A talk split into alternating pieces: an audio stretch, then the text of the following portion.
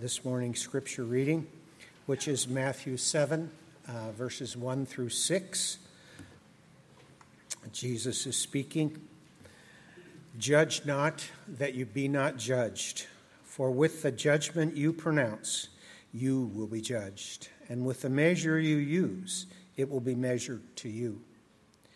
Why do you see the speck that is in your brother's eye, but do not notice the log that is in your own eye? Or how can you say to your brother, Let me take the speck out of your eye, when there is the log in your own eye? You hypocrite. First take the log out of your own eye, and then you will see clearly to take the speck out of your brother's eye. Do not give to dogs what is holy, and do not throw your pearls before pigs, lest they trample them underfoot and turn to attack you. You may be seated.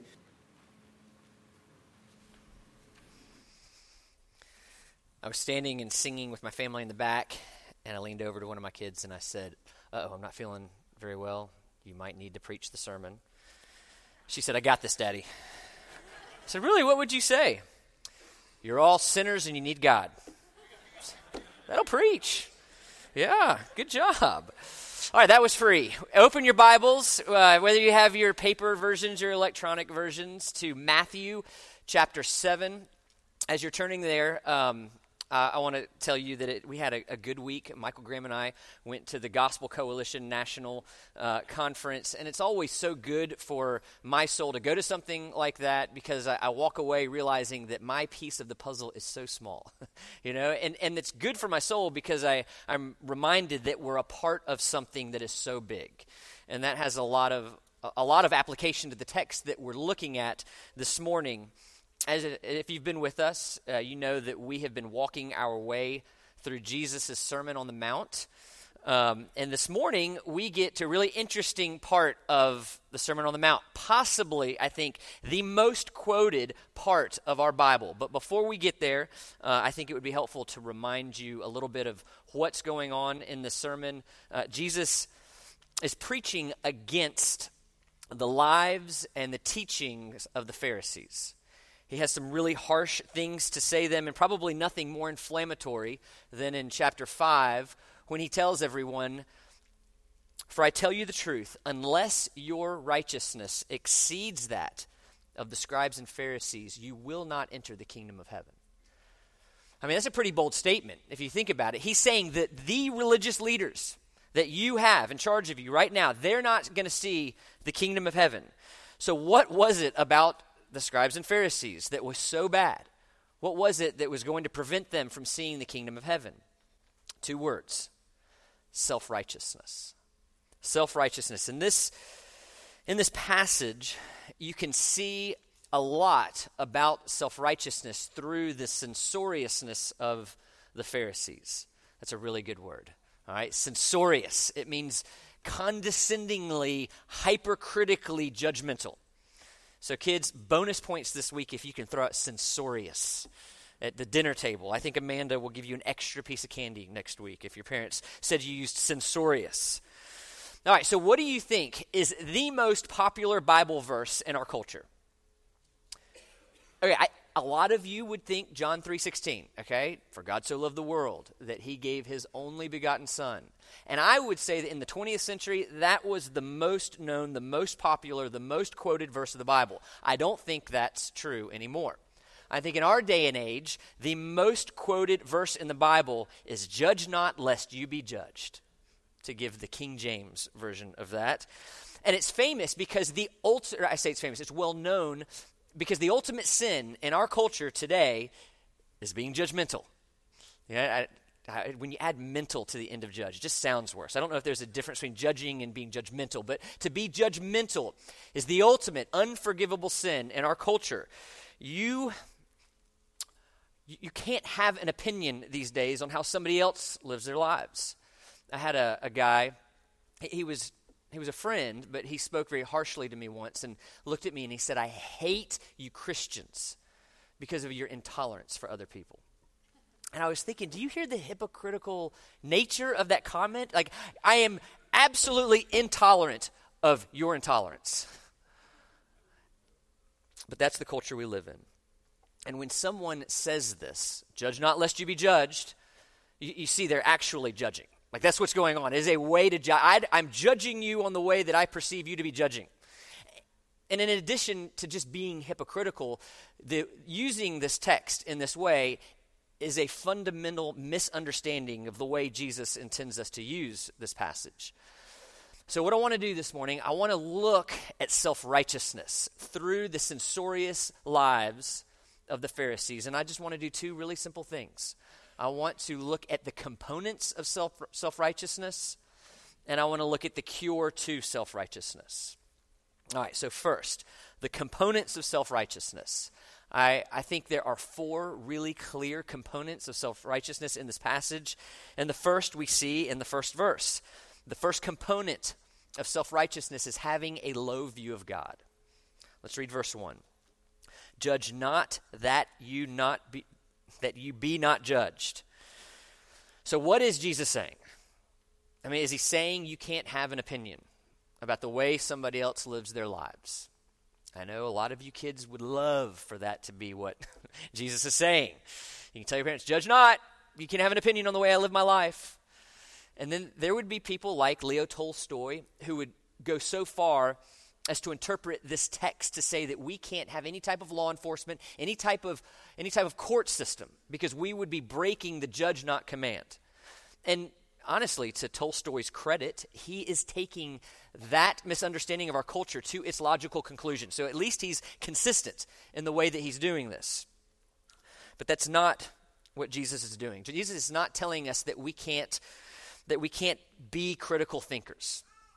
He's not even saying that we can't critique somebody or rebuke somebody. John records Jesus in chapter 7 saying, Do not judge by appearances, but what? Judge with right judgment. So there's a way to judge. There's a right way and a wrong way. And my goodness, what has Jesus been doing the entire Sermon on the Mount? He has been in some way judging, critiquing, commending us to live one way and not the other way. So, what Jesus is saying, he's saying, he's not saying we should be opinionless, and he's not saying that we should be hypercritical, but he's saying that we should judge rightly, that we should have an appropriate level of criticality, criticality in the way that we look at other people. One commentator said that this passage does not mean that we can't assess people critically, it means that we can't judge them overly harshly.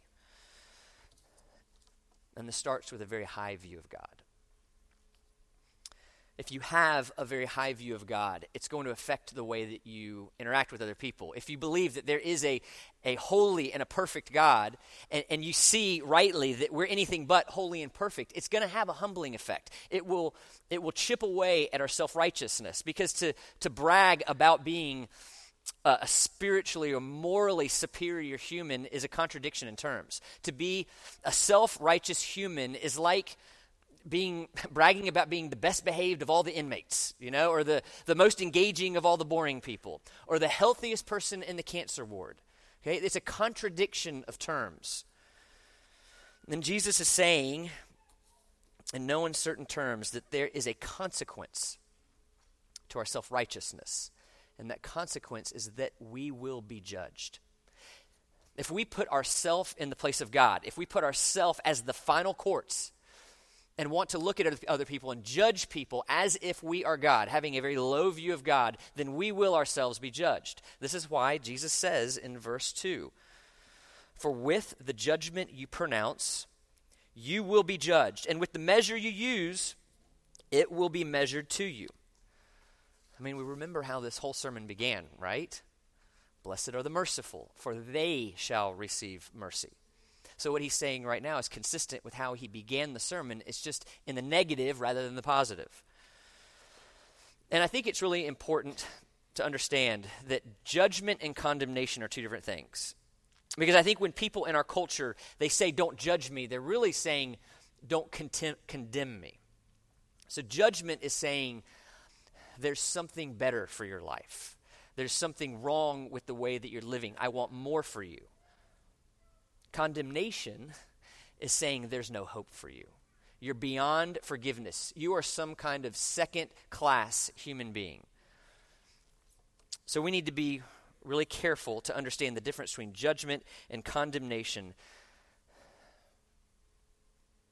Because to condemn somebody is literally the antithesis of the Christian message. It's the antithesis of the Christian hope. It is the antithesis of the Christian gospel. We are not here to condemn, we're here to bring hope. But we do, in our efforts to bring hope, bring certain messages about the way that we and our friends and other people are conducting their lives. So, as Christians, this is going to affect the way that we live. We want to be the type of employee or the type of employer that is going to be encouraging. You know, if we've we've been really working in our house to make sure that everyone is speaking with encouraging speech. And I think I said this a few months ago, but I, I was kind of admonishing one of my kids, and he looked at me and said, Well, that's not very encouraging. Uh, encouraging is not just fluffy speech. Encouraging sometimes means bringing some hard things to bear, but doing it in a way where the person knows that you're for them, you're wanting to help them. We want to be that kind of person. We want to be that kind of spouse. You know, we don't want to be the kind of spouse that says, Well, I, I never suffered with anger until I married this jerk. you know? We want to be the type of parent that is always looking for something to praise, something to lift our children up, but we're not afraid to enter into some of those harder conversations because we want the best for them. That's the kind of judging that, that, that is permitted. That's not the kind of judging that Jesus is forbidding in this passage. And we want to be the types of Christians who disagree with each other well. I think we could look no farther than Twitter to see how we shouldn't be disagreeing with each other. I, I remember when Twitter was simply a place where you let your friends know where you're going to go eat dinner, hoping you know, maybe somebody would join you. But now, at least among the people that I follow on Twitter, I, I'm going to say it's at least 40% arguments. And not just like nice arguments, just throwing stones self righteous, unloving arguments. And it's not limited to the non Christian world. I see Christians and pastors and professors who look like they care a lot more about being right than being loving. That's the kind of condemnation that Jesus is forbidding. And the kind of condemnation that comes from having a low view of God. So if you have a low view of God, low enough to play God Himself then you won't just be taking a large step towards self righteousness. We're going to be taking a large step, maybe towards stepping under the condemnation and the wrath of God Himself. That's what Jesus is saying. So the first component is that we have a low view of God. Uh, the second and third components I'm going to put together because they, they come together in verses 3 through 5. The second and third components to self righteousness is having a high view of yourself and a low view of others. Let's read verses 3 and 5, 3, 4 and 5. Why do you see the speck that is in your brother's eye, but do not notice the log that is in your own eye? Or how can you say to your brother, Let me take the speck out of your eye, when there is the log in your own eye? You hypocrite! First take the log out of your own eye, then you will see clearly to take the speck out of your brother's eye. All right, this is one of those verses that is so familiar it can really lose the magnitude that it's intended to have. Uh, I think in our culture it could it could work a little bit like a vaccine. You know, in a vaccine you get just enough of the virus to where you're not affected by it, and then it prevents you from ever being affected by it. you know, and that's the way that we can look at familiar passages like this, but it can't get that familiar. We want it to continue to carry the magnitude that Jesus intended for it to have. So what is the speck and the log. The speck is like a splinter. You know, the, the, smallest piece of wood that you can imagine. And some people make the argument for a piece of sawdust. Um, I, I, would lean more towards splinter because I think it's the perfect contrast to what he calls the plank. The, this would be like the big beam that supports a house or a building. And so you have two versions of the same thing one really big, one really small. And Jesus is saying, Why are you so concerned with the splinter in that person's eye when you've got a beam in your eye? And, and we need to remember this splinter in your eye, that would hurt, right? It's, it's not something insignificant. So Jesus is not comparing some serious sin here with the plank with some really not that important sin, you know, splinter in the eye. what Jesus is doing, he's comparing a serious sin with a catastrophic sin. That's what Jesus is doing. And he's saying that we're not going to be able to help others with the splinter in their eye, which is something that we as Christians are called to do, unless we're first dealing with the plank in our own eyes. That's the way that we're to judge.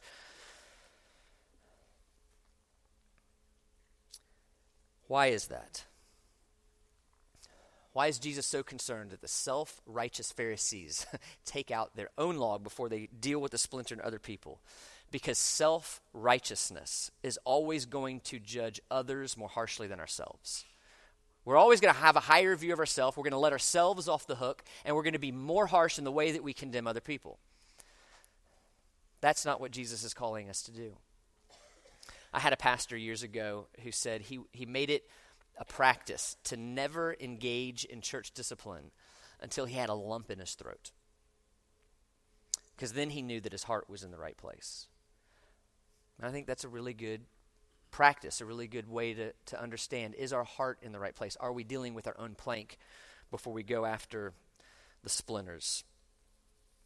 The way Paul says it in Galatians 6 Brothers, if anyone is caught in any transgression, you who are spiritual should restore him in a spirit of gentleness. So we see again the hope in the way that we judge people is that there would be restoration. So this, this word restore, it's the same word that fishermen would use in, in ancient times to fix their net, to restore their net. So the picture is we're restoring someone to usefulness.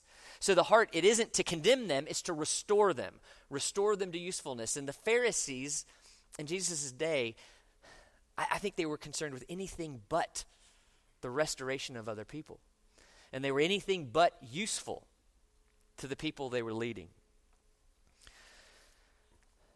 And so, the very nature of self righteousness is to have a high view of ourselves, a low view of other people. We're going to justify our own sin, we're going to condemn the sin in everyone around us.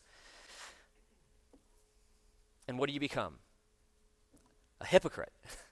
You, you have a high view of ourselves, a low view of another person. You justify all your own sin. You condemn everybody else's sin. And then, spiritually speaking, we're really no better than an out of shape dude sitting on a couch yelling through the TV at the quarterback that he needs to be trying harder. That's what's going on here. And I think you can make a really strong argument that prideful self righteousness is among the most destructive of sins in the human race.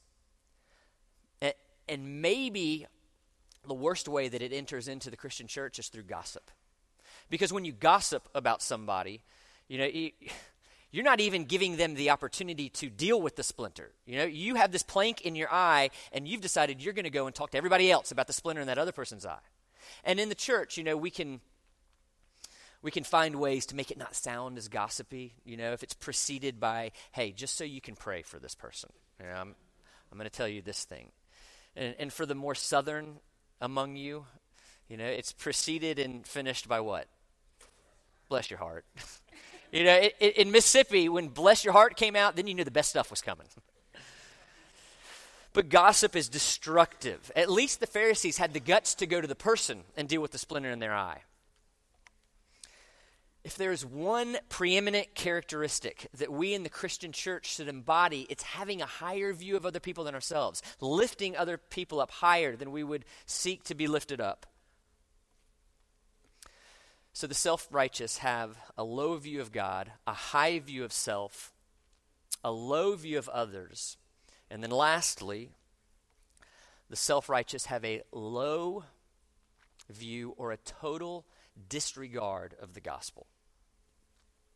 Verse 6 Do not give dogs what is holy, and do not throw your pearls before pigs, lest they trample them underfoot and turn to attack you. Now, I've got to be, there's a lot I need to say here. Um, I've got to be really clear. In, when I when I say that the self righteous have a low view of the gospel, I am not saying that every unbeliever is insufferably self righteous. Because I know some people who are not Christians that I could learn a whole lot from in the humility department. What I am saying is that everyone who noticeably struggles with self righteousness, they have a low view of or a total disregard of the gospel of Jesus Christ. All right, this is a confusing verse because it can seem like Jesus is saying, don't judge anybody too harshly, don't condemn them unless you come to a pig or a dog. Then you judge, then you condemn. And so this is there's a ton of debate on this verse. And to be fair, if Jesus wanted to do that, Jesus could do that. and if that's what Jesus wanted to say, Jesus could say it. I just don't think that it fits with the flow of what he's trying to communicate.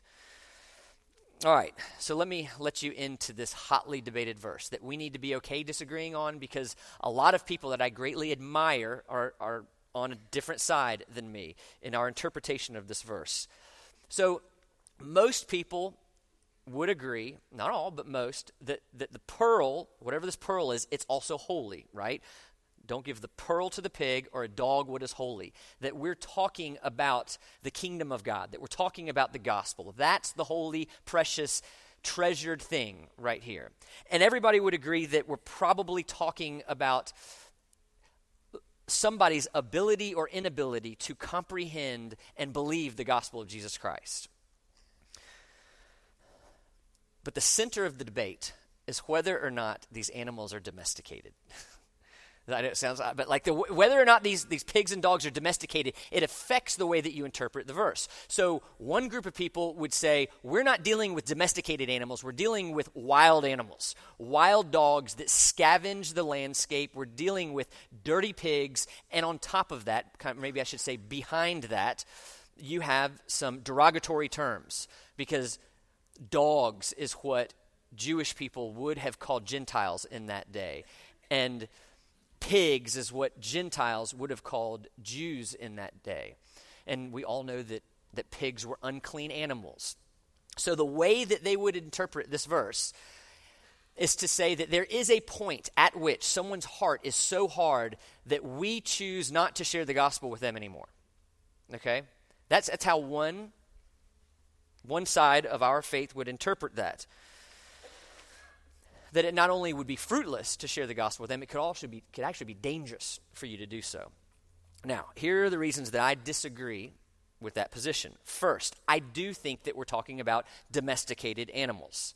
So, two weeks ago, Ligon Duncan came in here and he preached on Matthew 13, just a few chapters later. And in that passage, we had a domesticated dog under the table. So, that at least opens the door okay, for this to be a domesticated animal. Another reason I think that we're not playing on dog and pig here is because the pig was the unholy thing, but holiness was contrasted with the dog, not the pig. Okay, so I think we're dealing with domesticated animals. Second, again, I don't think this fits with the flow of Jesus' teaching. I don't think Jesus would say, don't judge, don't judge, don't judge, unless you find a pig or a dog. Because if you're, if you're writing their ability to comprehend the gospel off completely, you are condemning them at some level. Thirdly, if the main point of the passage is to tell us that there's a point at which someone can't hear the gospel anymore. And I would agree, there, there is biblical precedent for there being a point at which someone will no longer hear the gospel. The heart is too hard. But if that's the main point of the passage, that we're to stop at that point, how in the world do I know when that point is? I'm not God. I don't know people's hearts. So I just don't think that can be what's going on here. And then lastly, if dogs is really a reference to the unbelieving world, then it really seems to undermine Matthew 28, the Great Commission, where the gospel goes to the Gentiles. So, I'm, again, you may disagree with me, and that, that's fine. I, Hopefully, I've, I've represented your view adequately, but I think there's one scenario where that interpretation works, and that's if it only applies to Jesus Christ. okay, so if, if Jesus is the one saying, I know who's too far, whose heart is too too hard, and I will not share the gospel with that person, then that's Jesus' prerogative because he can see hearts, but we can't. And I don't think Jesus would say something that only applies to him. I think he's teaching us something. So, I would side with a different group of scholars and say these are domesticated animals, that the pearl is the gospel, that we are still talking about their ability to understand and comprehend the gospel. But I, I see Jesus as explaining, not commanding, okay? That's the big difference. Explaining why it is that certain people don't respond to the gospel, why it is that they can't comprehend, not saying stop sharing the gospel with those people. There's a big difference. Here's how Tim Keller explains it he says there are different. Uh, different parts of creation, all with different abilities to comprehend and feel. So you have a rock with zero ability to think or feel. All right, then you have a tree, which obviously can't think, but there is some data that say that they can feel at some level. Then you go to a pig or a dog, and there is a much higher capacity to think, to feel, to understand, but they're not sentient. And then you go all the way to a human being, and you get the highest level of understanding and comprehension in all of the created order. So, what Jesus is doing here in making the distinction between believers and pigs and dogs is saying that there's, there's, a, there's a difference in their ability to understand the message of the gospel. That's what he's saying. Because you put something precious before a pig, like a pearl, and a pig's not going to appreciate it because a pig has one overarching desire to fill his belly. So he looks at a pearl and he's not going to know what to do with it, or he may try to eat the pearl and become upset by it. You put something that's holy in front of a dog, and he's not going to know what to do with it. He can't see the beauty and the treasure. All he cares about is filling his stomach.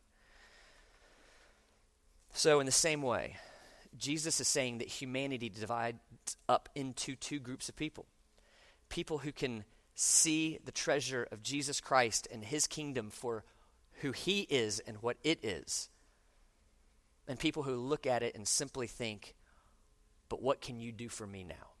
How can you fill my belly? And that comes from a self righteousness that has a very low view of the gospel. Because if you have a low view of God, you have a high view of ourselves, you're going to very logically have a low view of the gospel of Jesus Christ. You're just going to want to get what you can get today. So, the way this applies is that it should not surprise us when people don't respond to the gospel. There are people who look at the gospel like like a pig would look at a pearl or a dog would look at something holy. And Jesus is not, I don't think, wanting to really be mean here, but he's trying to communicate something very clearly. Do not be surprised when certain people hear the gospel and they don't see it as precious as you do. Do not be surprised if certain people hear the gospel and become angry, it's not, I wouldn't say fundamentally that they're horrible people. They can't see it. And I do think that would develop a measure of compassion on our, on our part, a measure of sympathy on our part. They can't see the thing that we believe is so precious because they look at Christianity and they think maybe that this is a religion fundamentally to make us nicer or better, and they don't understand that this is a religion that at its core makes us new. And that's why self righteousness is so dangerous.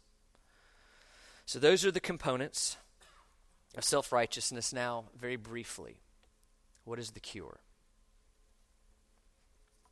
All right, we see the cure is found in the context of what Jesus is saying here. Because Jesus is talking about a very specific kind of self righteousness. He's talking about a religious self righteousness. He's talking to these Pharisees who want a religion to make them feel better about themselves. They want a religion to make them feel better about their self righteousness. They want a religion that's going to make them prettier pigs. But that isn't what Jesus came to do. Jesus came to make us new. And the Pharisees, like so many in our day, they're looking at Jesus, they're looking at Christianity, and simply thinking, What can you do for me? How can you fill my belly? Not realizing that Jesus is bringing so much more than simply filling our belly. And I was thinking about it this week, and this is the best way I know to illustrate the, what it is that I think Jesus is trying to communicate. And in this illustration, you're going to learn a very interesting fact about my wife that probably she did not share at the Women of Grace this week. She is a huge John Wayne fan huge John Wayne fan. She, uh, before we were married, had a life size cutout of John Wayne in her apartment. She named a fish John Wayne. She has seen every single John Wayne movie there is, and this is the really impressive thing to me. She knows the difference between them. Like, to me, they just all ran together, but she could tell you which John Wayne movie is which. And so, rewind back to when I was in college, I, at FSU, I had to take a film class because we were very cultured in Tallahassee. And I would have to go and watch these John Wayne films. And I would go to this building where they would show the film, and I'd watch these John Wayne films because of what I would get out of the John Wayne film. I would get credit for the course, and I wanted a good grade, so I looked at John Wayne, watched John Wayne, so that I could get what I wanted. Fast forward to today, and one cultured wife added to the Davis family and I'm learning to look at John Wayne and watch these movies and not think of what can I benefit from it, but I'm actually appreciating who John Wayne is and what he's doing. And in the same way, we need to be able to look at Jesus and not just look at what you do for me, what I get from you, but who he is. And treasure him and appreciate him. That's a very different approach than the self righteous Pharisees in this text. So, the cure to self righteousness is to admit that we're self righteous and to open our eyes to who Jesus is. That's the cure. Not to look at Jesus just for what he can give you, but to look at Jesus for who he really is. And another way to ask this question is who is the treasure in your life? Is the treasure you or is it Jesus? Because there's some people who whose treasure is fundamentally themselves and they, they might look at Jesus and and say, I, I, can take this and this, and that will benefit me, and I'm going to reject these other things. And there are going to be those people who look at Jesus and they want nothing to do with him because he does not offer them anything that benefits their greatest treasure. And then there are those of us who look at Jesus and bow because we see the treasure that is Jesus Christ. And it is that moment that we are no longer pigs, that we see Jesus for who he is and we're fundamentally cured of our self righteousness. I know this is a heavy text, but it has m- as much to say to us as it does the unbelieving world, because we are just as prone as Christians to be self righteous as anybody else. And, you know, it's been fun being back in Orlando. You know, I've, I grew up in Orlando, came back in August, and it's been fun reconnecting with people. I've been meeting people in my neighborhood, in my kids' school. Some pastors have very graciously reached out to me, taking me to coffee, to lunch. And a question I get often, you know, is what what's your theological background? And when somebody asks that, my increasingly my most common answer is, well, I'm reformed, but I'm not angry about it. because there is this tendency in our stream of evangelicalism to be self righteous about the gospel. And we don't understand that when we do that, we're fundamentally undermining our ability to present the gospel because we're so proud of what we know and how we've come to know it. But our hope as Christians is to be so selfless in the way that we live our lives modeled by the most selfless one that has ever lived, Jesus Christ, who gave up all his righteousness on the cross to hand it to us. We're bathed in his righteousness. We have no righteousness on our own. We are given Jesus' righteousness. So we should be the most humble, the most selfless. And when that happens, that's when we are fruitful. That's when we display a gospel of power, one that people will want one that people will be drawn to, and one that will win people into the kingdom. So, this passage has as much to say to every single one of us as it does to anybody outside this room. So, my hope is that today, all of us, because we are all, as my daughter said, sinful people who need God, my hope is that God, in His grace, by the power of His Spirit, would show all of us ways that we are self righteous all of us ways that we have a low view of God, a low view of others, a high view of ourselves, and a low view of the gospel. And if God does that in our midst, we are going to see things happen. Let's pray.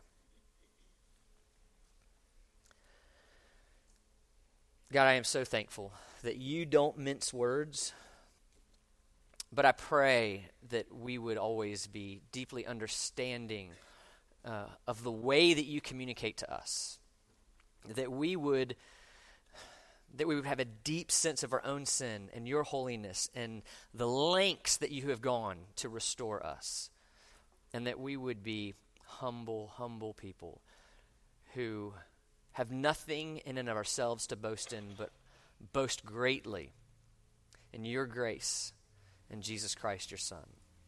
That is our prayer. We ask this this morning, and we ask this in his name. Amen.